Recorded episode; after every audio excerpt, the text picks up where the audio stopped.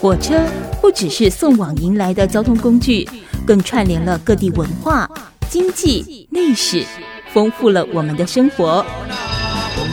老火车带着我回家。铁道故事馆带你从铁道的故事穿梭台湾的历史。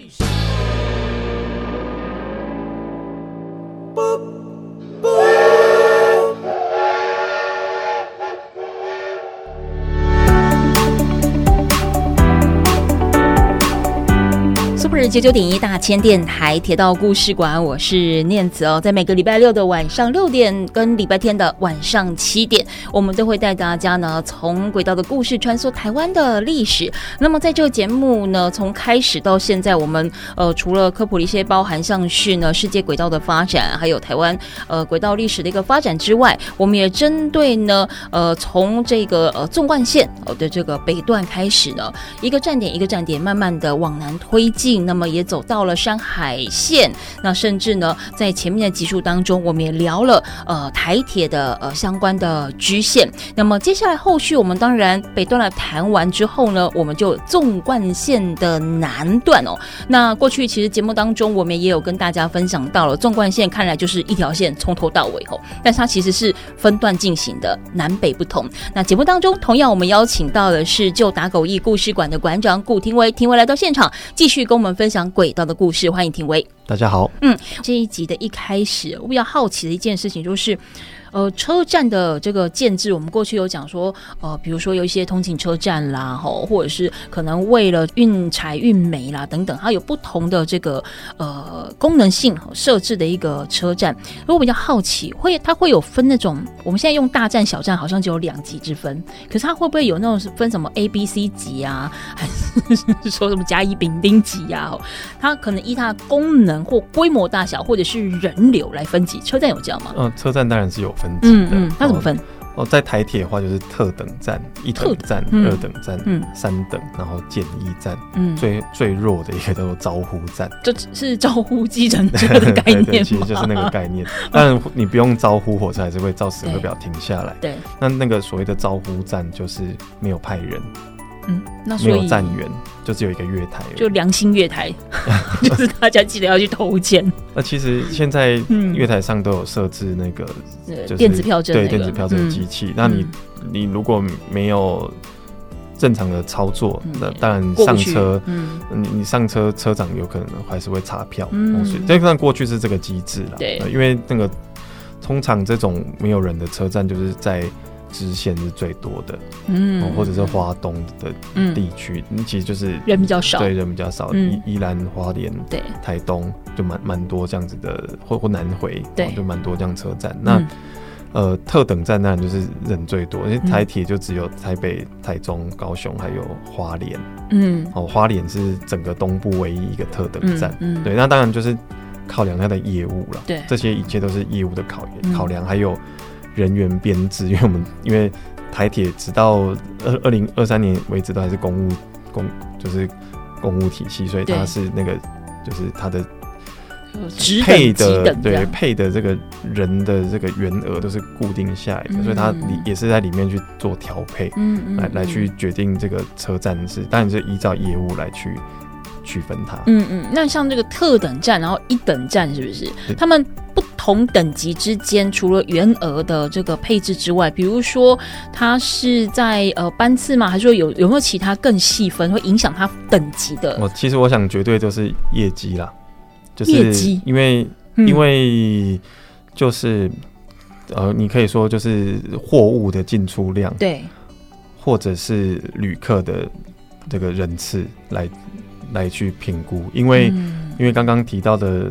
它的不管它的功能是什么，嗯、还有它的班次的班次的这个数量，其实都都来自它背后要服务的项目。嗯嗯。哦，所以呃，譬如说，呃、譬如说和平车站，嗯，哦，北回线的和平车站，嗯、那它其实呃，不要讲和平，和平的下一站和人哦，这更极端。就这个这个是哪里呀、啊？这是哪里的？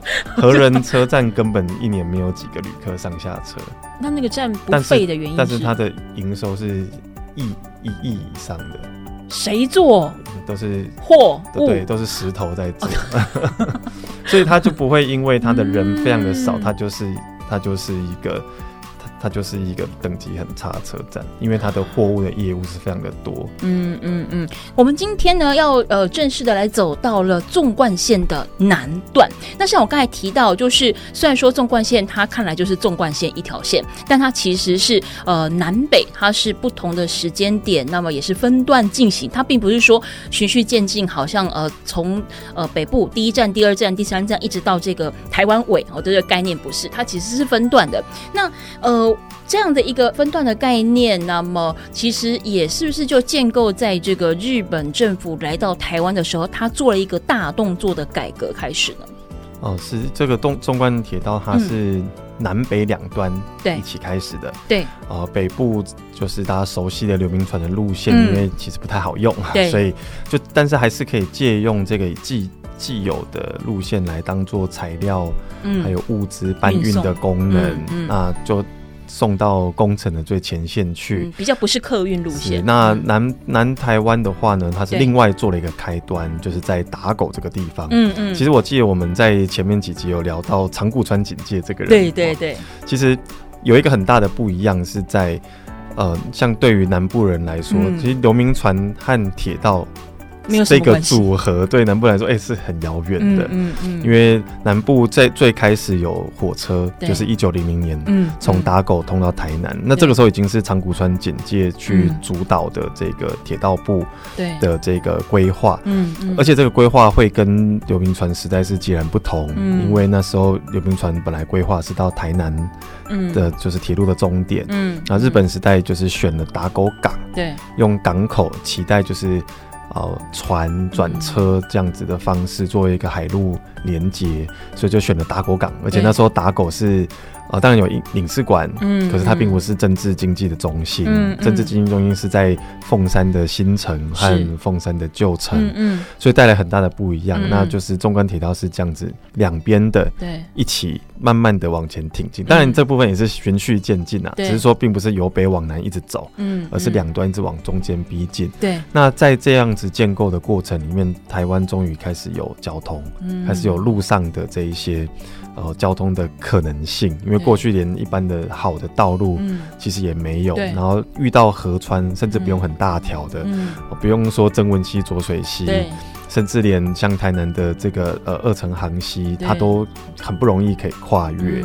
所以有这个交通线带来非常大的改变。嗯嗯，可是我们常在听到呃，过去会在讲呃台湾一府二路三艋舺哦，对。那我们在讲哎南段的部分是从南的打狗到台南这一段，它是第一个开始。可是你说像比如说中部地区，你说像彰化的鹿港等等，它其实也是港啊，它其实也有蛮呃强势的这个经济活动。那个时候南段为什么不是从彰化往南走，而是从南往往北走呢？哦，应该应该也是就是做均衡 的这个概念。哦，哦，那个时候就有南北均衡嘛，对，选了选了最南边评估。嗯、那当然，因为刚刚有提到，对，打狗这个地方也是有英国领事馆啊，这样子的，嗯、呃，这样子的程度，嗯嗯、哦，所以就选了南部。嗯、那当时也看中了，就是打打狗，它如果做成一个现代化的港口，是比较未来性。哦，这个港口，所以当时它这个工程相当大，对，它是把。呃，因为高雄港本来是一个细湖的状态，嗯嗯。嗯、然后就把这个港口的水道挖深，对，然后挖深的这些土泥沙又用来用作在填海造路，嗯，所以其实本来的这个打狗，对，这个地方是一个海湾，嗯，其实整个被填起来，变成一个新的。新的腹地，嗯，然后所以火车站后来也搬过来，嗯嗯嗯。那我们在说这个纵贯线的南段哦，其实我们还不用去每一站看，你大概看那个地形哦。地理环境，你大概可以略略的知道，就是说，我们应该是在彰化以南就开始，就是我们的平原地形，江南平原种稻种米，它其实是更为开阔的，比起在台中以北的这个，我们就是要么就是玉山凿洞啦，咱们就是要搭桥等等，比较稍微险峻一点点的山势是很不一样的。所以我们在呃纵贯线南段这边的整个新建的工程，或者是他在寻找路线的时候，是不是就不像北段这么的坎坷啊？哦，的确，它会弹性当然就比较大了。然后、嗯嗯嗯、就是如果你是有隧道，然后桥梁，当然都会比较困难。然后又何况是我们之前一一直在强调，我们在旧山线的地方是隧道加桥梁，然后它可能是要一起考量。嗯嗯。那在平地的话，当然就没有这么的少了这个穿山洞的这个困难。对。但是水道就是这些水流也还是蛮麻烦的。嗯嗯。呃，大概其实会有两个麻烦，或者或者说一个好了，就是这个桥要在哪里？因为，嗯，因为河川怎么流，其实在过去是没有研究的。嗯，因为目前呃，我们常常会讲，我说我说我说的目前是现在，常会讲什么两百年洪峰标准，对不对？嗯嗯，常听到朗朗上口。但是所谓的两百年洪峰标准，是我做了两百年研究之后，可以知道每两百年里面大概最高最低，然后它是东西南北怎么走。这才是两百年，嗯，那其实我们开始记录这件事情到到现在还不到两百年，那是一个经验值，对不对？对，它是一个记录累积，它其实就有点像统计一样，嗯，嗯，所以为什么我们好像，为什么好像今年新的一个提防说是两百年标准，结果明年就淹水，或十年后淹水，数据不够多，那就对，那就是因为其实我们是数据是不够多的，才会有这样的现象，嗯嗯。那如果是在一百多年前的时候，我们甚至。不要说数据，嗯，河流是怎么样走，根本连地图都没有人画，嗯，完整的、详细的，对，所以一条河川从呃中央山脉呃这样出发，来到呃我们讲嘉南平原好了，对，它来到平原地带之后，它是随便它怎么走的，嗯嗯，当然就是随这个随便是今年累月之后，它有一个约略大概固定的河道。嗯嗯但是像其中最有名就是浊水溪，对，浊水溪它散布的非常非常的广，嗯，哦，是很广很广的，所以我们今天讲的浊水溪其实是经过二十世纪初，嗯，就是在日本时代之后，做了河川的整治，嗯。这个河川整治，我们这四个字，我们现在听起来，我们会可能会想到高雄的爱河，就是或或台北的基隆河。哦，这个河很臭，嗯，或者是弯来弯去，所以我把它什么截弯取直啊，整整理一下之类的。对，但是日本时代这个二十世纪初期的截弯曲直，其实是有一个很重要的是，当然也是一样是在筑堤防，但是它其实形塑了我们今天对这些河川的概念跟印象。嗯，哦，就例如说浊水溪。对。我们现在就知道浊水溪过了林内之后，它就到刺桐，再到西螺，啊，然后准备要出海了。这个是我们现在每个人认知的浊水溪，大概是长这样。嗯嗯，完全不会想到我刚刚说的浊水溪在一百多年前它是很广，对，它会每一年水往哪里走？不一定，哎，不一定要抽签。嗯，哦，最 最北边到西湖，嗯，最南边到湖尾，这都曾经是浊水溪走的范围。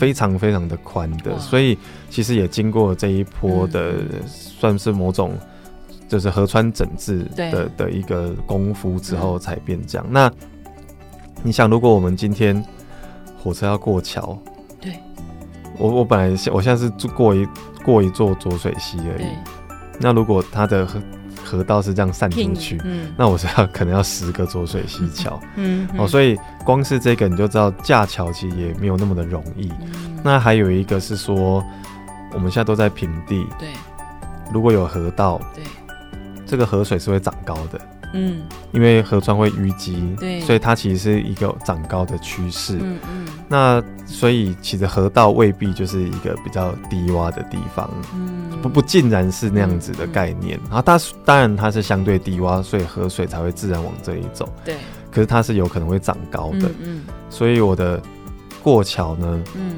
我要多多高的地方跨过这个溪水，才不会它填填填填填填到最后顶到你的这对对之类的。所以那呃，当然它会比较容易，是因为就算我盖比较高，我前后就是主用土去堆一个堤，让火车可以爬上去。嗯嗯，但是这个部分也。也是功夫跟设计所在。嗯嗯嗯，所以其实在这个呃过河的这部分，那但是你说好河道，我必须那个哈轨嘛，那我可能要搭桥。那我如果不选择不跨越呢？例如像我在山线或或者说我在北段的时候，我碰到山比较多，那也因为我要避免爬山的这个山势过于陡峭，所以我可能就是绕路嘛。哦，那。我又避免说我抓不定你这条河到底要流去哪里，我总不能一天到晚在改道，去年改这一道，然后明年又改这一道，那我有没有可能是沿比较安全的河道旁边的平地土地下去去走呢？可能也是稍微绕一点点远路，但至少不那么麻烦吧。嗯，但是我们的河流都是东西向的。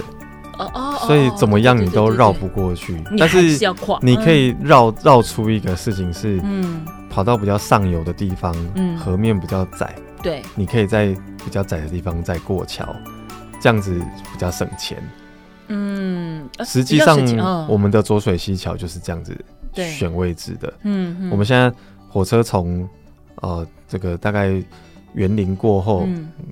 往田中二水，二水。其实是开始往山区走，嗯哼，开始左边渐渐往里面靠，对，过桥之后到林内再再出来，嗯嗯，就是为了要减减少浊水溪桥的长度，嗯嗯，因为河川越下越，你看到了西螺大桥，它已经是两公里了，对。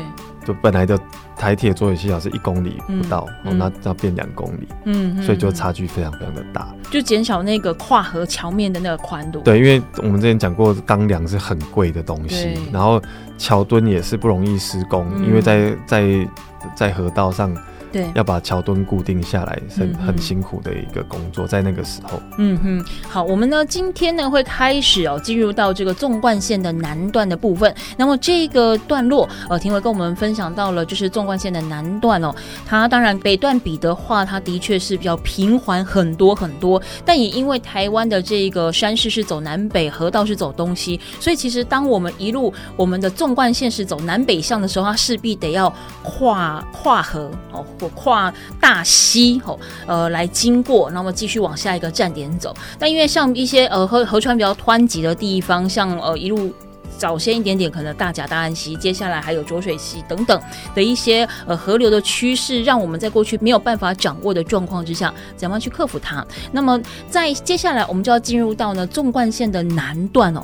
彰化这个地方，我想我们这个系列提它不下八百字。当然，除了它本身这个站，它很有它的一个呃特色跟历史意义，包含我们之前曾经聊过的扇形车库之外，它刚好也是山海线的南边的一个汇聚的地点。那继续往南走，那这个站哦，呃，还有什么样其他的这个呃特色可以跟我们做分享？那么继续往南走，我们又碰到哪一些的车站值得欣赏？待会下一个阶段回来继续聊。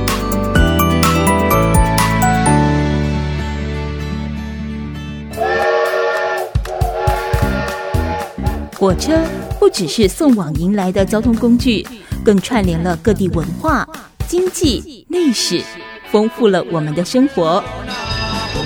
老火车带着我回家。铁道故事馆带你从铁道的故事穿梭台湾的历史。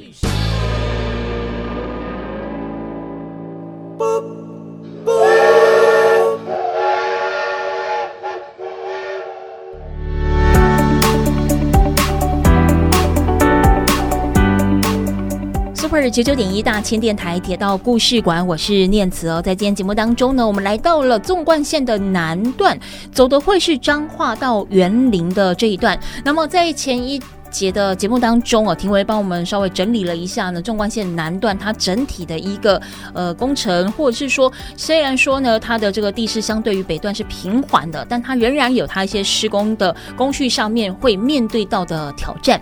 好，那么进入到纵贯线的南段之后，我们会从彰化这个点开始继续往南走。那彰化我前面也提到了，它除了本身就是一个很具有历史价值跟历史意义的车站之外哦，那那它同时也是山海线哦南端的一个交汇点，那地理位置也算是居中。那我们过去一直在提到的，就是彰化的扇形车库哦，是不是也是因为它的地理位置以及它的这个功能性的需求而出现？比如说，可能需要有一些司机员的调度，或是车辆的调度等等。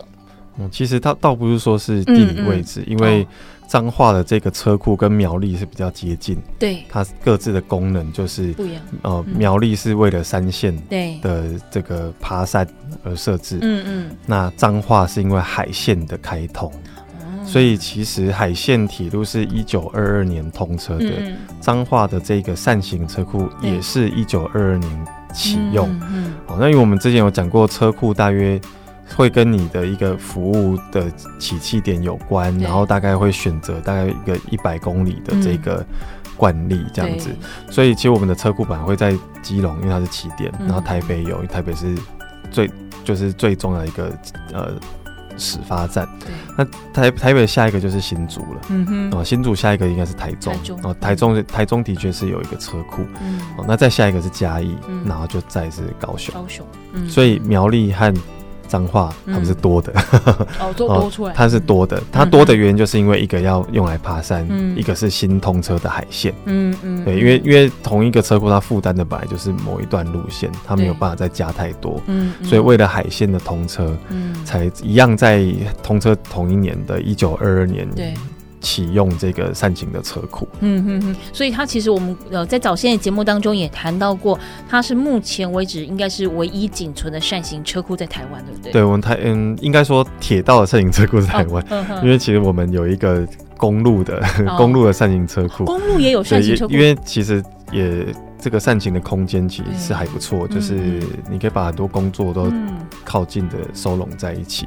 对，那在铁道的话，我们之前其实有跟大家分享过，我们过去在像刚刚讲的台北，嗯嗯，还有新竹、对，嘉义、嗯，高雄，对，然后高雄港车站都有善行车库，对，那还有台中糖厂，嗯，以及新营糖厂也有善行车库，对。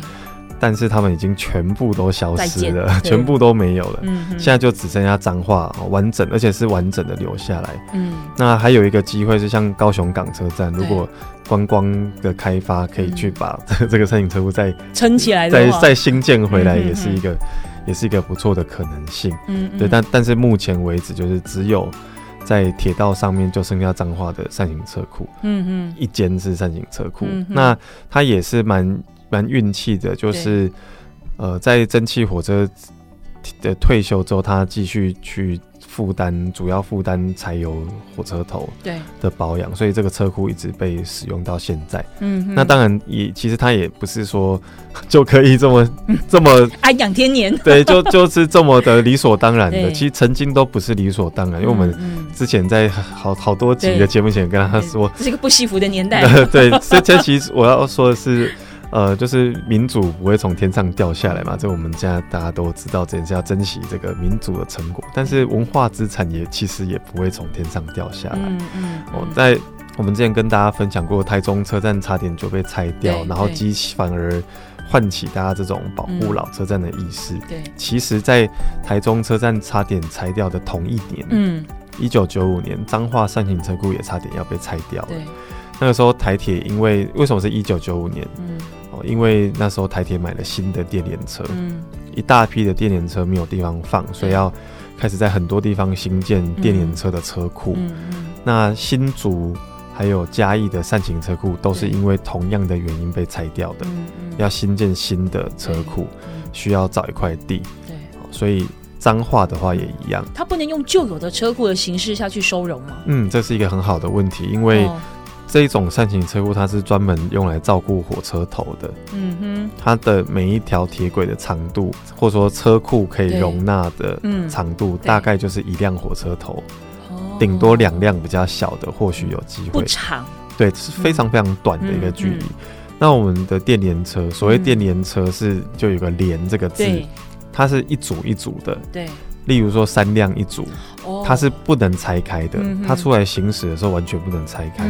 所以三辆一组或四辆一组的电联车，这是还是一组哦。营运上有时候还不止一组，一整列可能是两组或三组，所以可能九辆、十二辆，或者是十辆。就如果是五辆一组的，也就是说善呃善行车库完全不可能用来，嗯，完全不可能用来照顾电联车。对，电联车是需要一个。长的。长形的，所以是一个矩形，嗯、常见就是呃长方形的车库，来收拢这些收纳这些电联车。嗯哼，那因为用地是需要需求是蛮大的嘛，对，那所以就像刚刚说的，新竹跟嘉义那就来不及，就没有办法保留下来，对，他就拆掉。那彰化也一样，嗯，也是想要改建，对，所以后来怎么怎么样处理，就是把。呃，彰化车站的货运仓库拆掉，哦，等于是牺牲货运仓库，救了这个扇形车库，来救这个扇形车库。嗯，所以没有其他可以两个并并行的方式嘛？因为如果说像一般来讲大站好，小站我们就不论，因为小站它可能就真的很小。可是如果说像大站，它尤其是当初可能也没有所谓我们一直在提的都市规划什么，它那个用地其实是很大的，它没有别的地可以拨补下来做这件事。其实就还是刚刚说的开发的问题哦，因为附近已经没有他自己的用地了。了嗯、那彰化这个例子就是因为他还是找自己的地，只是他把原本的地上物拆掉了。嗯、那嘉义其实也做得到，只是没有做，嗯、就因为来来不及了，那时候没有。嗯，大家不知道怎么样去争取这样子的事情。那到脏话的时候，不不知道也得知道，因为他就是最后一个，然后快要快要来不及了，嗯、所以就动起来。嗯嗯，对，那当然就有人提了各式各样的方案给台铁。嗯、其实那时候，呃，我们大概可能听众朋友会有印象，就是去年呃二零二二年是呃就是这个。一百周年，对，扇形车。所以其实彰化的市政府、县政府，然后还有台铁局，就办了各自办的活动。对，所以不止一次庆祝活动，非常的热闹。但是在一九九五年的时候，台铁是很想把它拆掉的，对，而且是非常非常反对把它留下来。怎么样，我就是想拆掉，因为不拆掉的话，这当然都是用情绪勒索的这个。绝招就是，哦、啊，你不拆掉的话，我电联车就没办法开，你们这边就没有电联车可以坐。对对，就是会会是这样。然后所以现在是庆祝他重生，不是庆生，是庆祝重生。对，就是那个时候就觉得，因为一九二一九九五年的时候，嗯，嗯那这些这个扇形车库才七十几岁嘛。对。然后不知道大家还有没有印象啊？如果比较资深一点的朋友，可应该会有一个印象，就是三四十年前的时候都会觉得。我们房子要满一百年，嗯，它才是老房子，才是古迹，嗯嗯。哦，这但我们现在还是很喜欢讲什么百年老店，所以七十岁的都要说是百年老店，差三十岁硬要，对，对对，也就四舍五入了嘛，嗯嗯嗯，对，所以都会都会有这种其实有点迷失。对，那以那个时候的台湾来说，扇形车库，嗯，才七十几岁，就 无条件敬畏，对，所以就被不会一般来说比较不会被留下来。嗯对，所以是经过很多人努力，嗯嗯嗯，抢救成功留下来。你看留下来到今天才有才有机会，对，才才他才会真的哎，真的给让他活到一百岁了，可以做这些庆祝的活动，才能够庆生。对，是是很不容易的。要不然就是什么诞辰纪念日啊，什么就变名单了，名单 没有办法庆生。对，那当然，其实还有一个，就是善行车库，它是很过去的。如果大家去善行车库。会发现它每一个停车的格子的头上都有烟囱，嗯嗯，有一个排烟，其实就是因为它是在照顾蒸汽火车的，嗯，哦，蒸汽火车如果在整备冒出烟，就可以从里面排出去，嗯，这个扇形车库跟蒸汽火车是算是绑在一起的一套的东西，一套的东西，嗯嗯嗯。好，铁道故事馆，我们待会下个阶段回来，其实我们再来讲哦，离开了彰化往南走，我们会走到花坛这个地方。其实过去节目当中的集数，我们也提到。哦，因为的确日本人对于台湾的轨道建设是影响非常的深的，所以你可以在不管是现有的或者是过去好的一些车站的站名当中，你还可以呃听得见、看得到，甚至是或许你也不是很清楚哦，它的这个车站的站名其实是呃日文直译的，或者是跟日本人呃有极其相关的。花坛好像也有这么样一点味道，我们在下个阶段回来继续聊。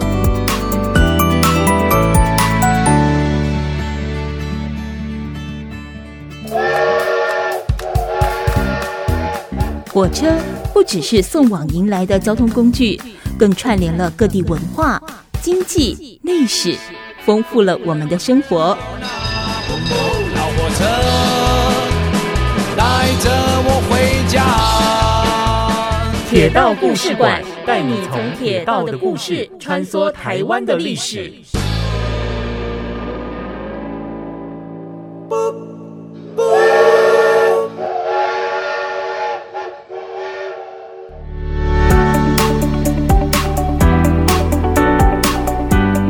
九九点一大千电台铁道故事馆，我是念慈哦，在我身边呢还有呃旧打狗驿故事馆的馆长古廷维哦，带大家呢从台湾的轨道故事穿梭台湾的历史。那么在今天这一节节目当中，我们谈的是纵贯线南段哦，从彰化到园林这个地方。那前面我们呢谈的是这个呃彰化，那离开了彰化往南走，我们走到一个叫做花坛的地方。是顾名思义，是它附近都种了很多花嘛？因为彰化其实也有蛮多什么天威什么的，也是有蛮多的花卉植物。还是说，哎，它其实也是跟日本有关系呢？其实这个花坛，嗯，的确是一个日文的地名，直译过来这样子。呃，花坛的这个旧的地名是嘎当卡。哎，可是这个这个名字好像南部比较，这个是菜奇阿米亚吧？哦，对啊，茄东或茄东角是加还是茄？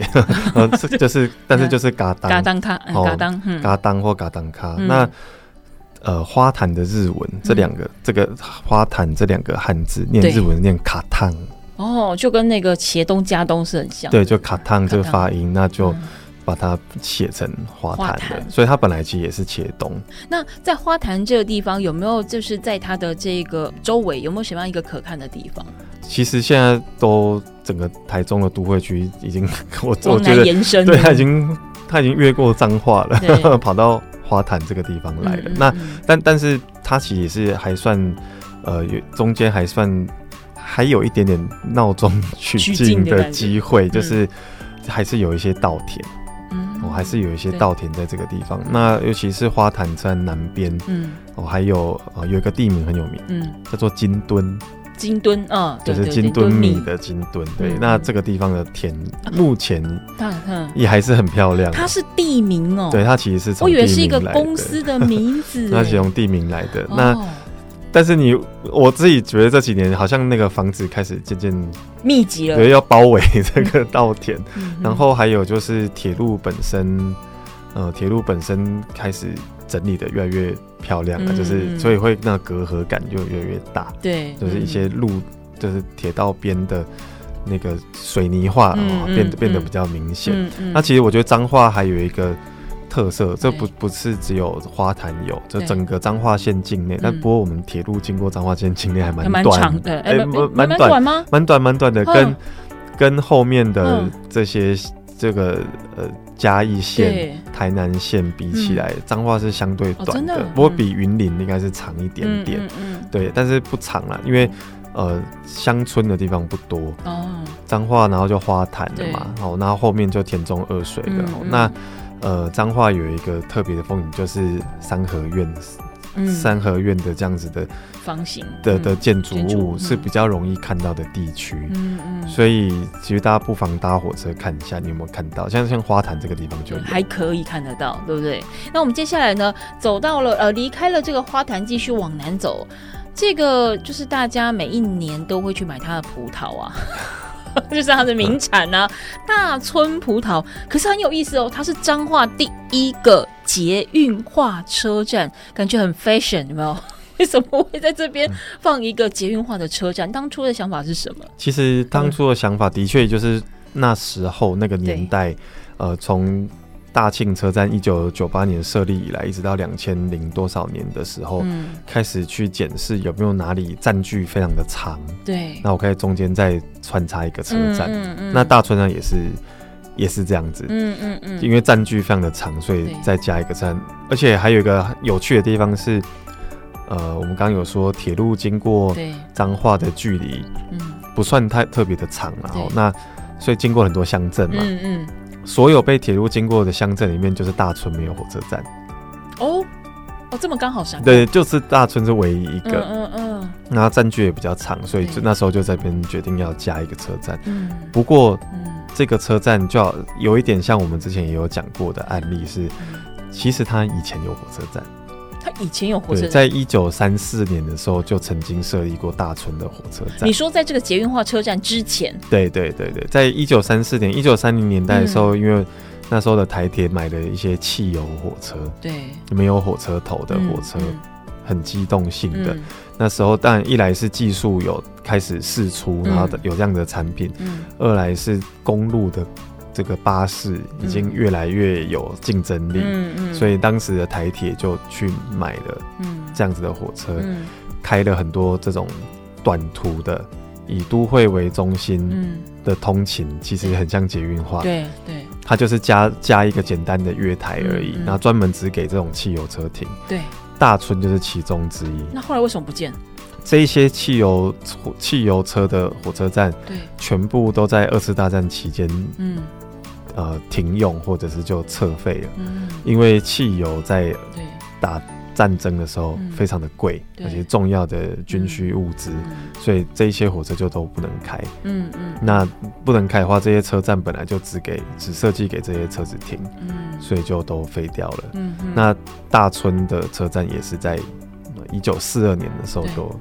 废弃掉了。嗯哼，所以我们现在看到这个大村车站，它的位置跟你刚才提到的那个站车站是同一个地方吗？它差了一点点，因为我们先因为汽油车的火车站对非常简陋，它就其实只有月台而已。嗯嗯，它甚至是没有在卖车票的，对，它只有一个月台而已。但是如果以车站中心的话，他们大概差一百多公尺。嗯，所以其实是。很接近的，所以因为旧站那边的可能腹地不够使用，所以才移到现在我们看到这个地方。呃，或许是可以这样讲，因为设站的时候当然会考量这个车站要连外的、嗯、的道路要要建制，然后既既有的道路在哪里，嗯、还有既有的目前的聚落，嗯，大概在在大概大概在什么位置，都要综合的考量，嗯哼，才能成为它设站的位置。嗯嗯嗯。那像其实我们。应该是说，我们现在眼光去看彰化这个地方，它就是物产丰饶嘛，哦，它就是有非常的多的这个花卉产业，或者是呃农产品等等。但在我好像没有在彰化境境内有看到什么支线，对不对？就是可能是为了产业而生的支线或糖厂，因为彰化其实也有糖厂，那没有这所谓的糖业铁道吗？有吗？当然有的，也有，只要有糖厂就有糖业铁道。嗯、其实实际上我们。过了后里，嗯、我们我们我们这个节目由北往南开始走嘛。对、嗯。过了后里之后，就是糖业铁路的世界了。哦。是非常非常多的，所以包含我们之前讲过的潭子糖厂，那个也是因为消失太久了。嗯嗯、那脏话的话，其实还消失还不久。嗯。还完全消失都还不久，哦、就是撑比较久。嗯。因为西湖糖厂到现在还有观光五分车可以搭乘。对。所以，呃。彰化县境内的糖厂，嗯，其实也不少个，嗯，彰化有自己彰化糖厂，嗯，然后西湖糖厂，然后西州糖厂，嗯，哦，那这个糖厂之间全部都有，嗯，所谓的糖业铁道，而且像彰化糖厂路线，它还跨过纵贯线，它还跑到分园，哦，跑到分园，一个十字交叉吗？哎，它就是，呃，不是十字，是立体的，就钻过去，那甚至它还有。到大肚溪的北边有个临，就是比较简陋的桥，让它过去。嗯嗯嗯。哦，所以其实是蛮多的。嗯嗯嗯。好，那其实我们在看我在看资料的时候，发现到说这个花坛跟大村中间有一个呃所谓的熟女祠。哦，那但是它又是因为好像是一一起交通事故，是不是？这个交通事故，然后熟女祠它的这个历史背景是什么？嗯，熟女祠这个听起来就蛮像阴庙的。对对。然后当当然就是。然后有什么壮烈的事件？它不，它是。像是姑娘庙那样，那是在应该是一九七六年的时候，嗯，有一个平交道事故。那个平交道事故就是在现在大村车站的呃嗯。的南边，对。哦，那呃那个事故是彰化客运的一台巴士，对，然后满载的客人，然后其中包含大村国中的学生，哦，然后司机可能可能疲劳驾驶，嗯。哦，所以没有注意到，其实那时候管管制还蛮严谨，就是呃，到了平交道，对，这个巴士要先停车，然后车长要下车帮忙确认。对，如果车上是有学生的话，是好像是还有安排高年级的学生要这么多道程序。对，但是司机可能真的太累了，或者是总之就是一个他晃神了，嗯嗯，然后就发生一个平交道事故，就刚好一一个南下的。观光号列车，对，哦，一九七六年的时候还有观光号，观光号已经快停驶了啦。嗯嗯。哦，那这这列观光号就就是撞到了这个满载的彰化客运的巴士，所以它越过了那个平交道。那个那时候有些平交道是没有栅栏，对。对。那呃，所以在没有注意的情况下就闯越平交道，嗯，然后就火车又撞到了，嗯嗯，那大家可想而知，满载的一个彰化客运这样这种铁皮那么薄，那时候不像现在双层游览车巴士，即使是双层游览车巴士，你高速的都还是对，那火车那么重，所以造成四十一人。罹难，嗯嗯，非常大的一个数字，嗯，那四十一人里面，其中有二十个人，就是几乎是一半的罹难的是来自大村国中的同学，嗯，那这二十个人里面有四个男生，十六个女生，嗯嗯，那后来这个事事故结束之后，就就在这边立了一个。所谓的淑女淑女祠，嗯嗯，对，但但这个我们现在已经没有这个淑女祠，嗯、就是平交道旁边已经没有淑女祠，因为已经经过应该是两次，如果没有记错，嗯，两次的搬迁扩建搬迁，所以现在是在附近了，嗯嗯嗯，就不是真的在那个平交道，对，已经不是对，不是在不离那个平交道也蛮远的了，哦，也已经蛮远的，然后现场也没有留留东西，所以都搬到这个新的，嗯，新的淑女。淑女祠里面，好像在当地算是蛮有名的庙了，嗯，好像还蛮灵验的，嗯嗯嗯。所以其实等于说，在等于那那个事故地点的附近，目前是找不到那个痕迹了，对，对，对，对？不对？嗯，那这个其实算是历史上蛮重大的事故，嗯嗯，而且在那个时候，呃，火车撞公车，那你也不太可能有太太。能够应变的这个方法，即便是现在，对它其实就是整个车子都被撞飞了。嗯嗯嗯嗯。OK，铁道故事馆，我们在今天呢谈到的是纵贯线的南段了。我们从彰化往南走，来到了呢园林前的这个大村站哦。那么后续我们陆续呢会沿着纵贯线的南段继续往南走，还有更多的轨道故事。这个节目当中呢，我们会继续跟旧大狗意义故事馆的馆长古廷维来谈更多的铁道故事。故事，谢谢评委。谢谢。